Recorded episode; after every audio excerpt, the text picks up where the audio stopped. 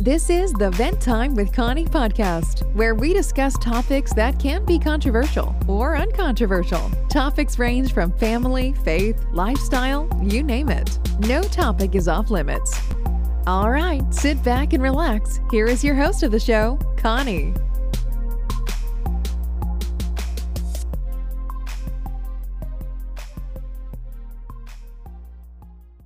Hello, everyone. Happy New Year. How are you guys doing? Well, I hope your year so far is full of joy. I know life is hard, and entering another year does not automatically eradicate all life troubles. However, the joy I'm talking about is not like the one the word gives, which is like absence of troubles or suffering or any of that such.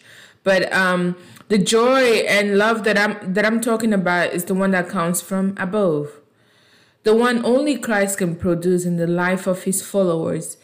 This is a joy and love you have and experience in the midst of troubles. I pray, you listeners, that you know that joy and love in the Lord this year. I really hope you, you know that joy and love. Well, talking about joy and love, today's episode will be discussing the amazing grace of God by reviewing a book called Amazingly Misunderstood Grace with the subtitles Should I Be Worried?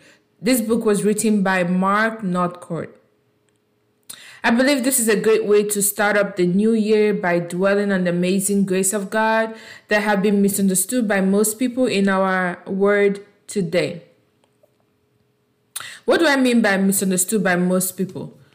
Well, most of you listening to me probably know about this hymn called Amazing Grace. You probably heard heard of it in let's say in church, in funerary services, and so forth. So you probably have heard about this song, this hymn, and also might already know how to sing it, you know?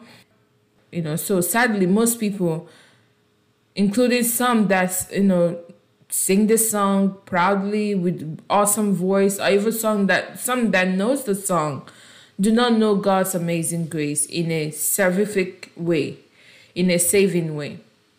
So the hymn was written by John Newton, and the first stanza of the hymn goes like this. I will try and read the first stanza of the hymn.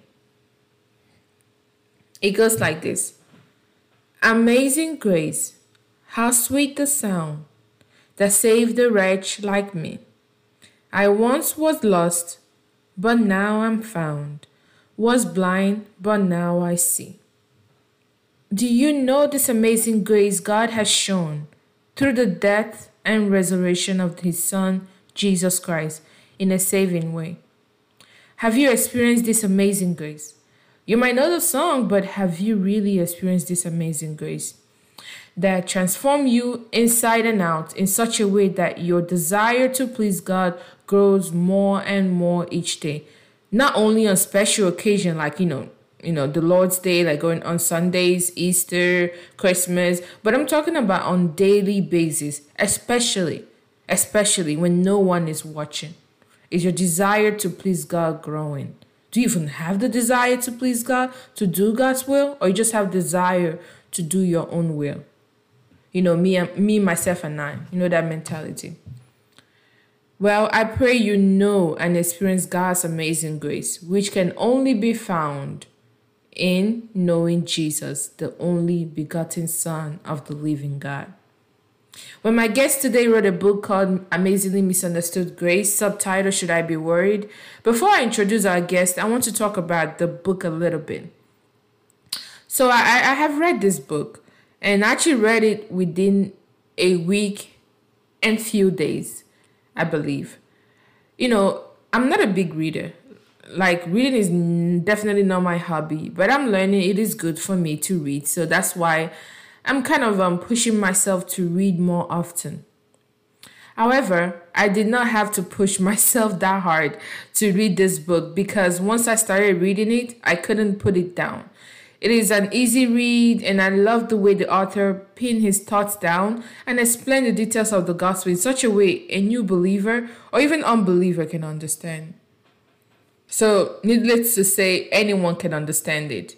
Um, you can actually see, you can see, I believe you can see the author's heart towards his readers, especially those who are self-deceived, poorly taught of the gospel, maybe because of their church is not sound biblically or because they neglect the the the discipline of studying the word of God for themselves.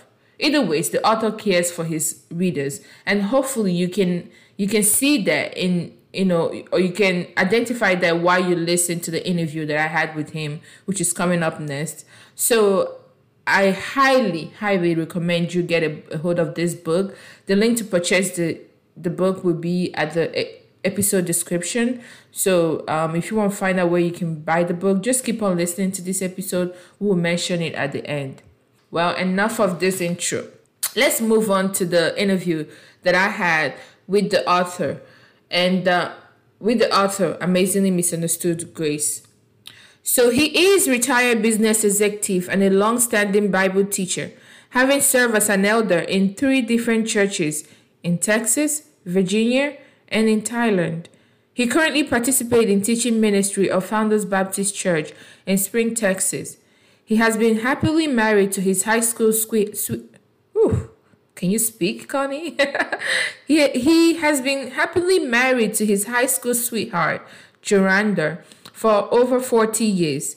Together, they live in the Woodlands, Texas, and have four children their daughter, Abby, who is with the Lord, and their three sons, Dustin, Nathan, and Ethan.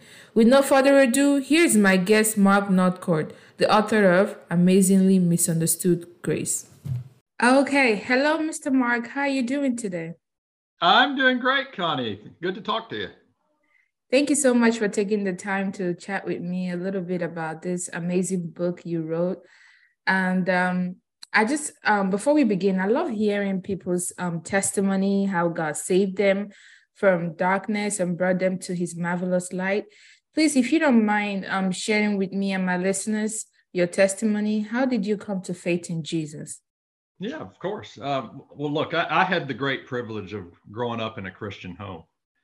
Um, and so, uh, you know, from an early age, I, you know, I began to feel the weight of sin and, you know, I walked an aisle, so to speak, uh, when I was probably just, you know, seven or eight years old. Mm. but years later, um, you know, really in my teenage years, I, I, I really, I began to understand that, that, uh, I, I really only understood God's judgment uh, upon my sin.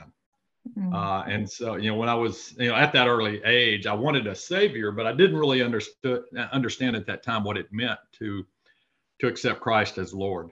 Mm-hmm. So it was at that point, uh, as I was a, a, teenager, that I, I really, you know, repented and uh, you know, turned away from my self will and submitted to my life to Christ. Mm-hmm. And so, as I as I wrote in the book, uh, that was really when I stopped trying to appease God and mm began trying to please God. And so that's that that's a huge dif- difference, as I'm sure we'll talk about as we go forward here. Yes, that's awesome. Wow. It's always a blessing to be brought up in a um, a Christian home, like not the nominal Christian, but a Christian home. So, yeah, um, absolutely. Yeah. So you wrote a book so how does it feel getting that first print of your book? Did you say to yourself, "Wow, I can't believe God allowed me to write this book"? Like how how was how did you feel at that moment? Yeah, well, and, and a bit of a sense of relief. wow. I mean, partly because I, I did feel like God wanted me to write the write this book, uh, but it's also a lot of work. it is, I'm sure so it was a, a, bit of a relief to say, you know, finally get it all together and ready to uh, actually go to print, so to speak. Uh, but uh, yeah, and I just, you know, I, I just leave it in God's hands uh, for God to do what what He wants to do with the book. So. That's good. That's good. So where did you get the where did the inspiration comes from? What motivated you to decide to write this book, and why the title, "Amazingly Misunderstood Grace"? Yeah, um, you know, I was I was sitting in church um, one uh, one Sunday morning, um, and you know, as as as we're blessed to have in our church, you know, listening to a great sermon where the gospel was being preached, mm-hmm. and I just I began to wonder, uh, just how many people were sitting in their pews with the truth of the gospel going in one ear and right out the other. Mm-hmm. Um, and sadly, I think that's you know you know much more true across our country as a whole. Just recognizing that in a lot of churches, um, it's false gospels that are being preached every Sunday. Yeah. Um, you know, I think most of us are familiar with you know the you know the the lies of the of the prosperity gospel, uh, mm-hmm. where preachers uh, you know preach selfish interests about how, how, God will bless you and and all of that. Uh, you know, really, you know, really preaching nothing, nothing more than just, you know, encouraging people to make an investment that God will reward you financially in the future, right? Yeah. Um, but what I what I think is even more insidious is the false gospel that I call the easy gospel, and hmm. that's the uh, the sales pitch that salvation can be obtained without repentance. Hmm. Uh, basically, that's it's nothing short of the, the old works oriented heresies that you know we even see in the New Testament. Mm-hmm. Uh, that you know that God is obligated to forgive us if we simply follow certain rules. Mm-hmm. Uh, you know, back in the you know the old times, that was in you know self-righteous attempts to obey God's law, and clearly we saw that in the in the uh, Jewish leaders uh, at the time of Jesus. Mm-hmm. Um, but then, you know, more recently, we'll you, will see it in terms of um, you know people trying to live a good life or be a decent person as if we can earn God's favor. Yeah. Um, and then today, it's even so bad that it's you know you know I I think there's people sitting in church pews that are you know trusting in nothing more than kind of like when I was just a young child. They walked an aisle Mm-hmm. Uh, they got baptized or they joined the church, uh, and that's all there is to it. And it's just, you know, pat themselves on the back that they got their ticket punched for heaven. Mm-hmm. So it was it was in that backdrop of just thinking about how many people are sitting comfortably in their pew, thinking that they're a Christian based on on something they've done, rather than trusting in the works that Christ Himself has done for us. Wow. That's good. That's good. I think when you were talking about the easy gospel thing, it reminds me where you quoted in your book. Um, and I quote, say, consider this prescient quote from William Booth, founder of the Salvation Army in 1865, in response to a question about spiritual dangers facing the church in the 20th century. Then the quote is this The chief danger that confronts the coming century will be religion without Holy Ghost Christianity without Christ, forgiveness without repentance, salvation without regeneration, politics without God, heaven without hell. Close quote. So when I read that, I thought that was a good way to introduce the scope of the book. And we will definitely flesh that out you know, throughout this conversation, hopefully. But first, let's start with God. You know, um, Genesis 1 start with in the beginning, God. You know nothing came to be without god. We know that. And if we do not start with with god none of what we will say will actually make sense.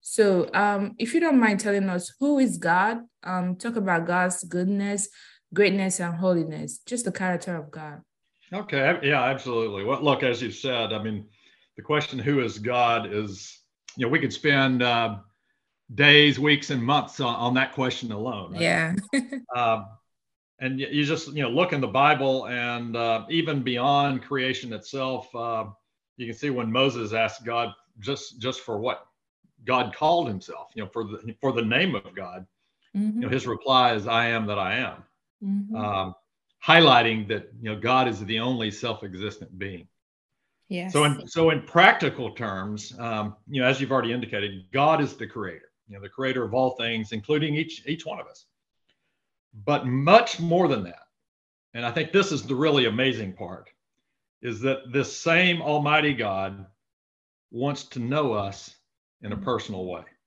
Hmm. You know, the, the, the bottom line is he not only wants to be our God, he wants to be our Father. Wow. And, and to me, that is the amazing message of, of the gospel, uh, the amazing message of, uh, of, of a God who loves us and wants to know us. Hmm. Yeah. That's beautiful. That's beautiful. So you you indicated that God does wants to want to be more than a creator to us. He wants to be a father.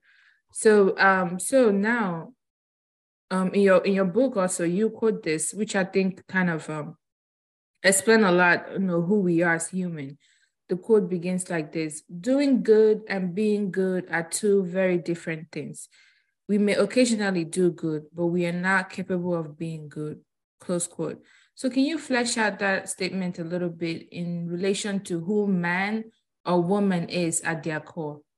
Yeah, absolutely. Um, you know, again, this goes back to what we talked about. Uh, I think the biggest heresy in our in, in the Christian world today is this idea that that we're basically good, mm-hmm. uh, and that God weighs us in the balance. As long as our goodness uh, is greater than uh, than the sin within within our lives, then then you know we we get a check mark, right? Yeah. um, but but the reality is, if we really look to uh, look to God's word, uh, and even we look within our own hearts, we realize that only God is good, mm-hmm. uh, and that there there really is no goodness within us. Uh, that we are selfish, we're prideful, um, and even you know what we think of as goodness is really just um, controlled badness. and so we really have to look to God alone as uh, uh, as being good. And when we look at the goodness of God, we see not only that God loves us, but we also see a holy God. Yeah. And you know we're we are so quick to grab a hold of the idea that God loves us, uh, but we shy away from really trying to understand that God is also holy.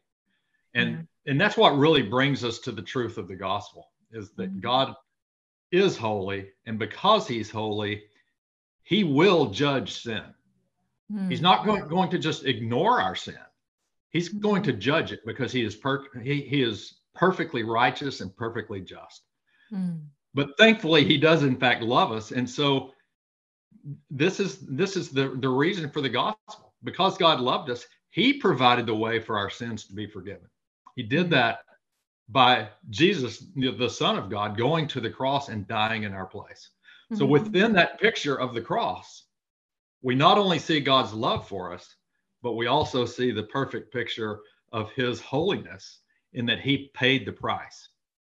Okay. Mm-hmm. And so, you know, as Christians, we're, we're quick to see the gospel as a message of love, but yeah. we also need to remember that it's a message of holiness as well.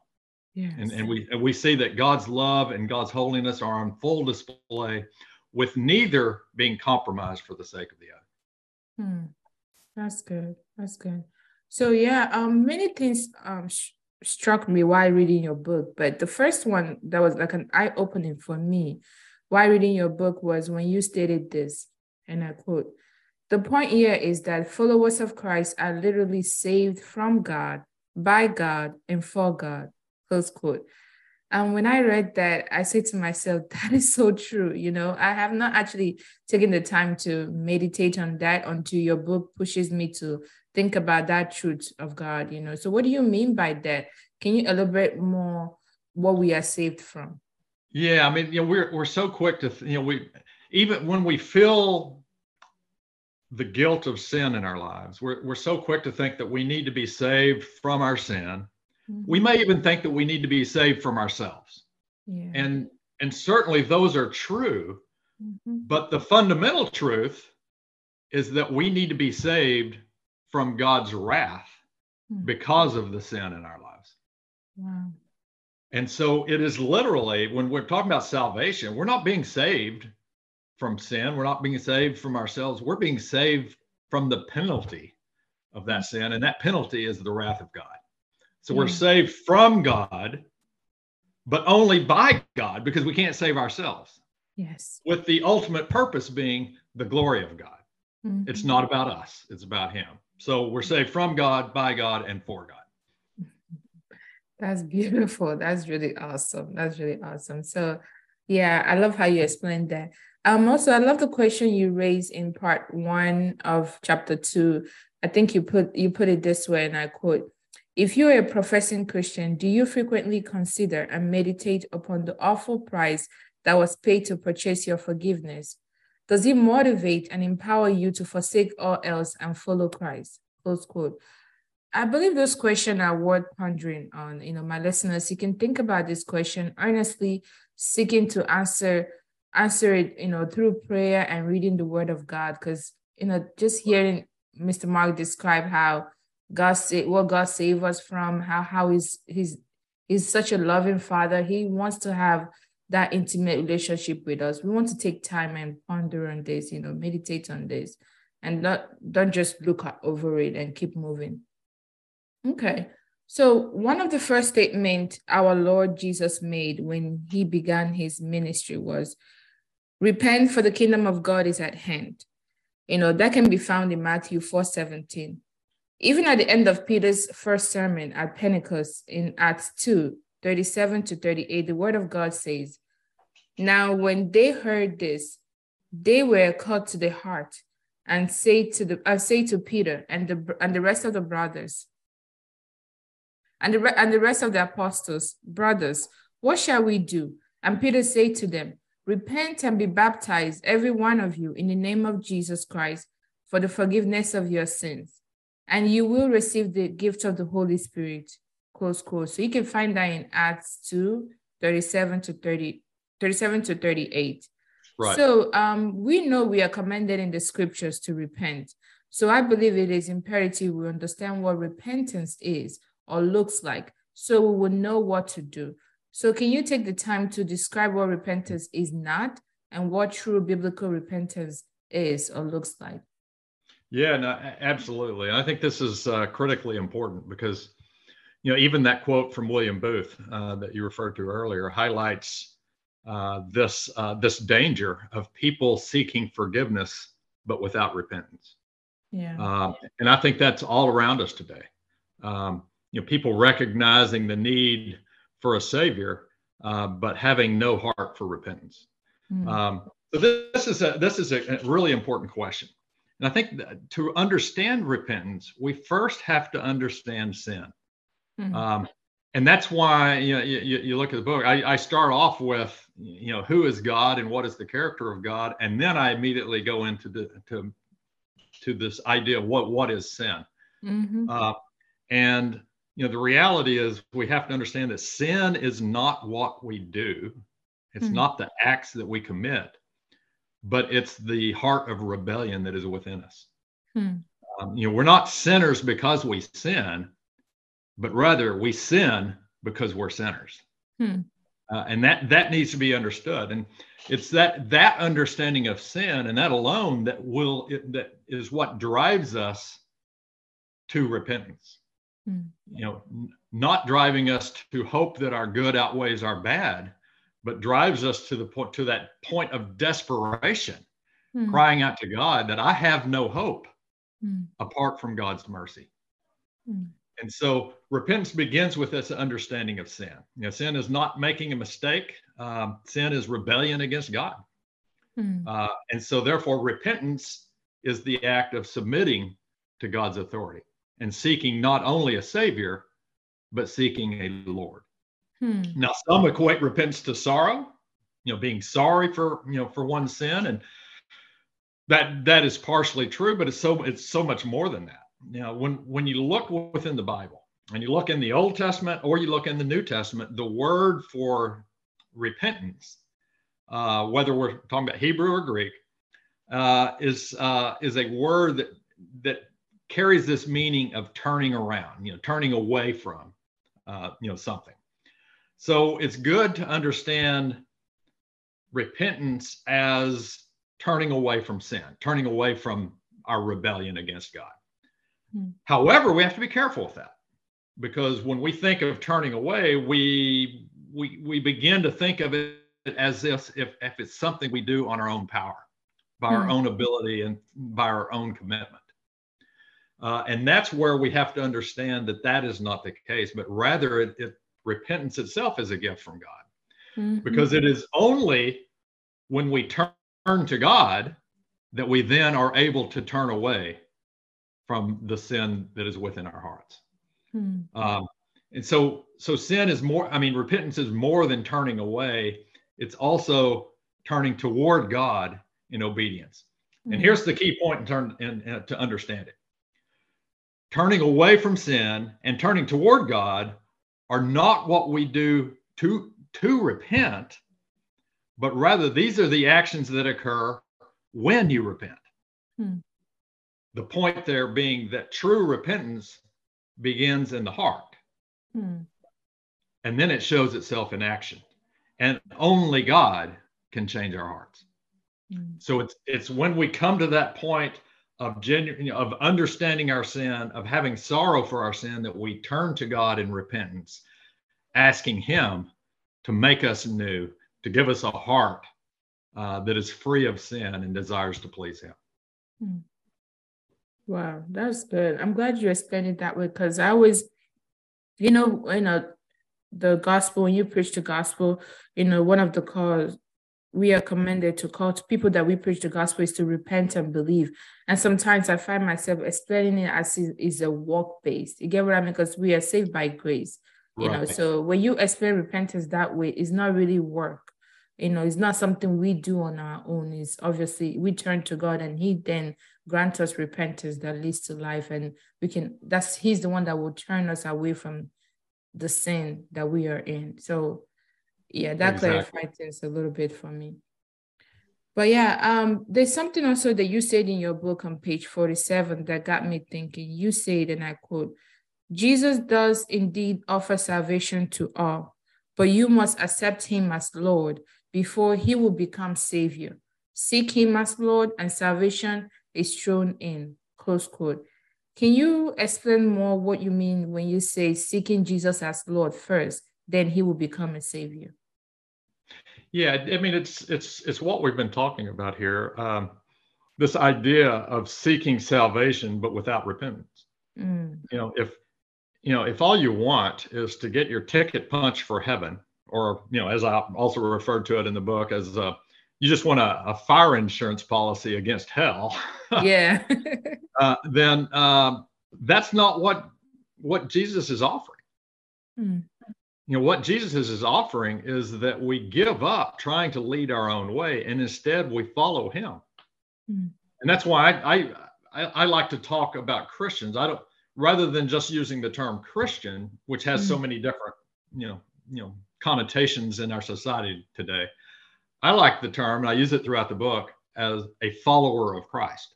Hmm, yeah. Because a, a genuine Christian will be seeking to live out Christ within their lives. Right.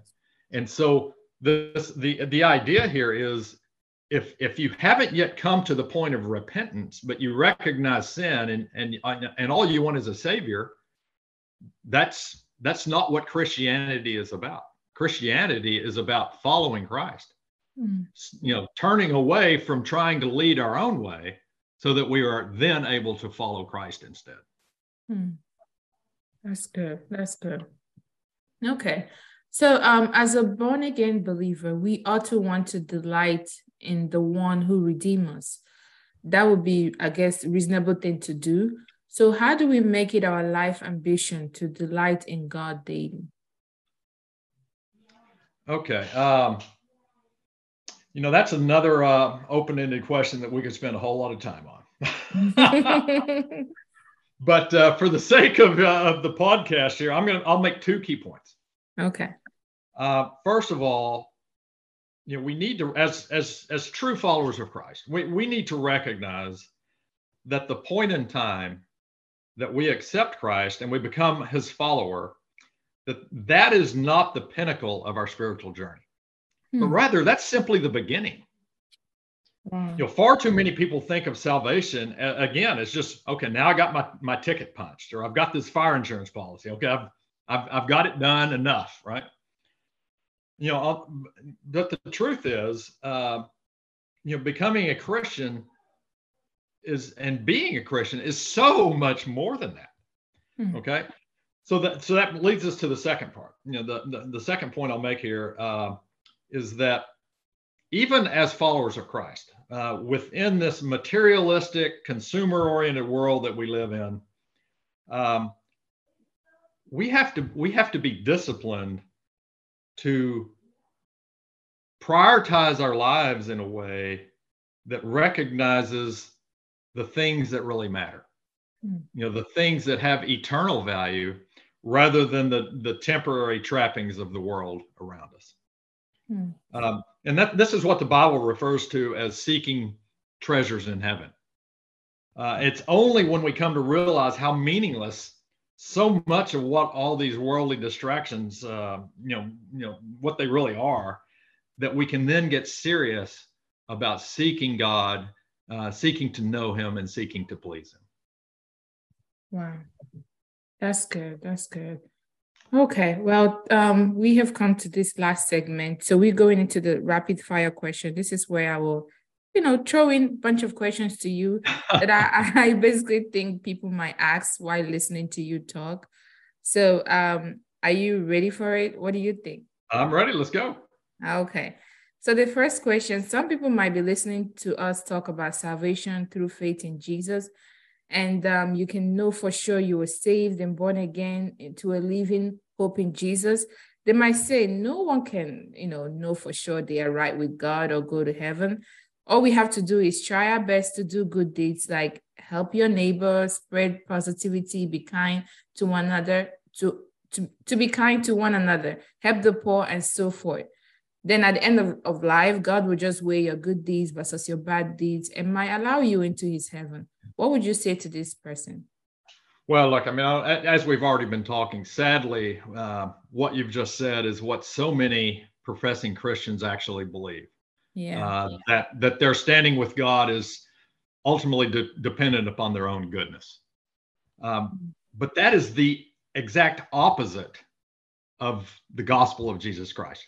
Yeah you know, you know, first we look to the Bible, um, and you know, in First John it says, "I write these things to you who believe in the name of the Son of God, that you may know that you have eternal life." So yes. God wants us to rest in assurance of faith, mm-hmm. not hoping that uh, that the balance will be in our favor. God mm-hmm. wants us to have assurance that we are, uh, you know, His His child. Mm-hmm. So then, secondly, and most importantly, the gospel is good news. You know, the word gospel literally means good news, uh, but it's good news because it's offered as a free gift of God rather than something we have to earn or something that we work for. Mm-hmm. So the Bible again states clearly, and this is in Ephesians, says, For by grace you have been saved through faith. And this is not your own doing, it is the gift of God, not a result of works, so that no one may boast. Mm-hmm. Here's the point Jesus did all the work. What it requires of us is faith. Now, faith, you know, what is faith? You know, faith is more than just intellectual belief. It is a trust. It's an active trust that God is faithful to do what he promised by mm-hmm. forgiving our sins and adopting us as his dearly loved children. Mm-hmm. And it's it's as simple as that. But you know, you know, Satan is, is at work. He's trying to, to confuse there. He wants people to he, do, he does not want people to understand the gospel. And that's why that's why I titled the book as I did. Amazing Grace is wonderful indeed, but there are so many people who misunderstand the grace of God. Yes. Wow, that's good. That's good. So um, I know we, we already kind of already talked a little bit of all the details of the gospel, but just in case if someone missed it, can you please um, share the gospel in a nutshell? What is the gospel? The gospel is simply that Jesus came to save sinners, just like you and me. Yes. Um, by, by God's grace alone, through faith alone, and for his glory alone. Amen. The gospel is simply that you know, we are each rebels against his authority over our lives. Mm-hmm. And as a result, we've made God our enemy. Mm-hmm. And yet God still loves us. He loved us so much that he sent his own son, Jesus, to the cross to die in our place. Mm-hmm. And then as a result of that, through faith, and we'll come to our trust in God to fulfill his promises and repentance that we've already talked about, our submission to Christ as Lord over our lives, we are then adopted as children of God. Yes. You know, a, a, key point here to understand is this is not a complicated story. Okay. Mm-hmm. This good news is pretty easy to understand, but it takes great faith to believe. Yes. It sure does. It sure does. So, um, so someone might be listening to you now thinking, uh, I think I might not be safe. You know, should I? How should I respond to this gospel invitation? What would you say to that person? If they're, oh, if they're saying, okay, I, I think I'm, I, I think I may be saved. Mm-hmm. Uh, I mean, first I'd say, um, you know, first of all, is repent, turn loose of whatever may be holding you back uh, accept Christ as Lord. Mm-hmm. Uh, if they think that uh, maybe I'm believed, how can I really know Mm-hmm. Um, you know, that's really the, the, reason I wrote the book. Uh, yes. The primary truth that uh, that I've tried to uh, you know uh, explain and and proclaim uh, throughout my book, and it, it, it really boils down to this: it, it's not the confidence of our faith, nor is it the sincerity within our hearts that give evidence of our relationship with God. Hmm. Rather, it's the evidence that God has given us of a changed heart, hmm. a heart that desires to seek and please Him. Wow. That's awesome. That's if, awesome. If you, again, if you, if you look in, in, in, the Bible and you see Jesus teaching uh, very early on in his ministry uh, to Nicodemus, uh, you know, he told Nicodemus, we have to be born again. That's mm-hmm. exactly what Jesus is talking about. This this is talking about being born again spiritually. It's it's the gift of a new heart that allows us to be made alive to God, that we seek Him and we seek to please Him. That's good. Well, um, thank you so much, um, Mr. Mark. We have come to the end of this interview, but please, where can people get a hold of this amazing book? Where can they find your book? Uh, it's available on uh, Amazon.com.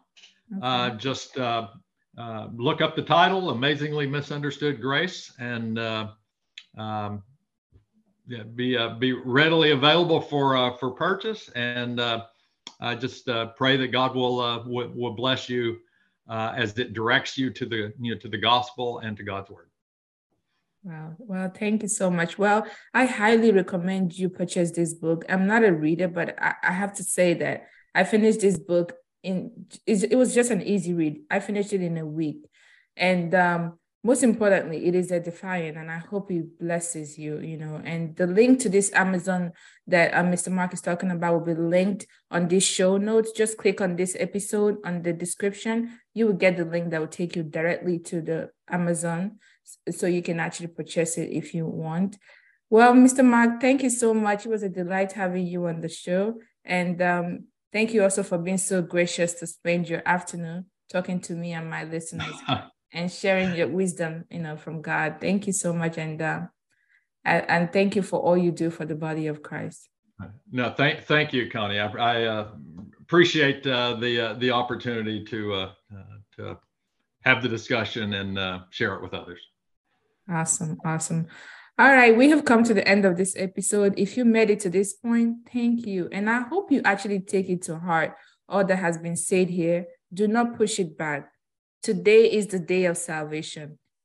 Amen. Well, until next time, do not be ashamed of the gospel, fight the good fight of faith, and let the love of Christ control you.